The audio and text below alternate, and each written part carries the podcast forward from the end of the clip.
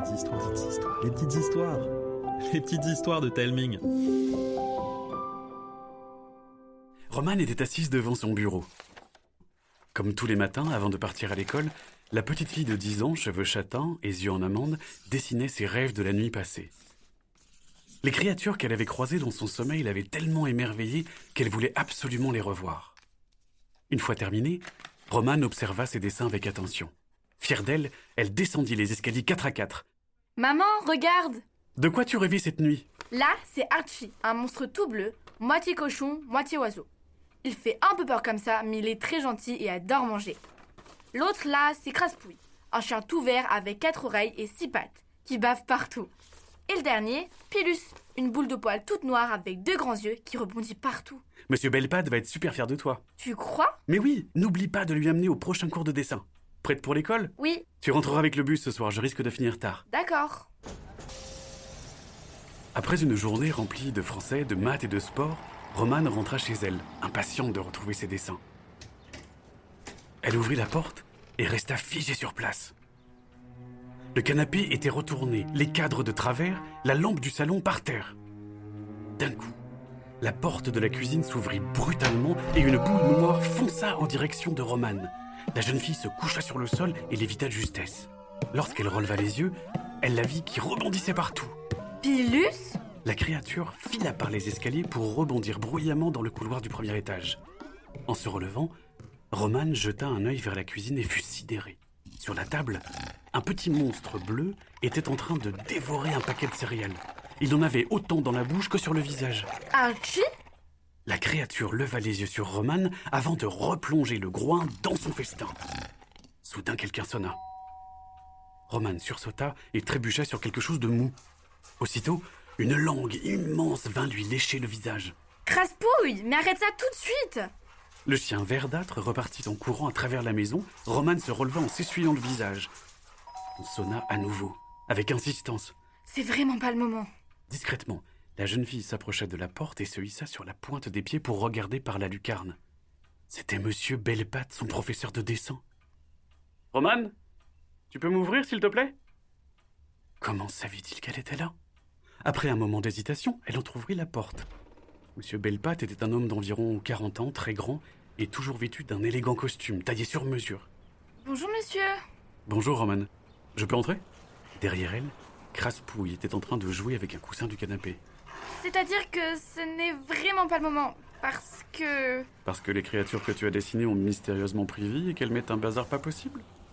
Roman resta bouche bée. Son professeur rigola et entra dans la maison. Dis donc, ils n'ont pas fait semblant. Dans le séjour, Craspouille mâchouillait la télécommande pendant qu'Archie attaquait son deuxième pot de confiture. Waouh Ils sont magnifiques, Roman. Euh, merci Il y en a encore un autre à l'étage. Impressionnant. Mais, monsieur, comment vous avez su ce qui se passait? Dès notre première rencontre, Roman, j'ai compris que tu étais comme nous. Comment ça, comme vous? Une imagine un monstre. Une quoi? Une imagine un monstre. Partout dans le monde, il existe des personnes capables d'interagir avec leurs dessins. Toutes débordent d'une imagination incroyable, mais surtout veulent absolument donner vie à leur création. Tout en s'approchant de Graspouille, le professeur continua ses explications. Il y a plusieurs types d'imagine un monstre. Tout d'abord, les dessinateurs, comme toi, capables de donner vie à leurs œuvres. Ensuite, il y a les effaceurs. Mais je n'ai jamais eu confiance en ces gens. C'est toujours plus simple d'effacer que de créer. Et vous Vous êtes un dessinateur. Non, je suis un dompteur. Nous sommes là pour vous aider à contrôler vos créations. Et ce n'est pas toujours simple. Monsieur Bellepatte s'approcha de Craspouille qui se mit à grogner. Le professeur s'agenouilla et poussa des sifflements étranges. Tout de suite, Craspouille se figea, avant de sombrer dans un profond sommeil. Waouh Vous ne lui avez pas fait de mal au moins Non, un bon dompteur ne fait jamais de mal aux créatures. Allons chercher les autres. Ils se dirigèrent vers la cuisine où ils trouvèrent Archie occupé à dévorer un pot de cornichons. Le professeur sortit une tablette de chocolat de sa poche. Le monstre bleu leva son groin, étonné, un cornichon dans la bouche. Monsieur Bellepatte tendit la tablette. Archie s'approcha, méfiant, et d'un coup engloutit la totalité de la barre chocolatée avant de s'en aller roupiller dans un coin de la pièce. Parfait. Alors, où se trouve le dernier? À l'étage. Ils montèrent. En passant devant la chambre de Romane, ils entendirent un bruit étrange, comme si une balle rebondissait sur les murs. Monsieur Bellepatte entr'ouvrit la porte et la referma aussi sec. C'est vraiment une tornade celui-ci Tu as dû y mettre plein d'énergie Oh là là, qu'est-ce qu'on va faire? Ne t'inquiète pas.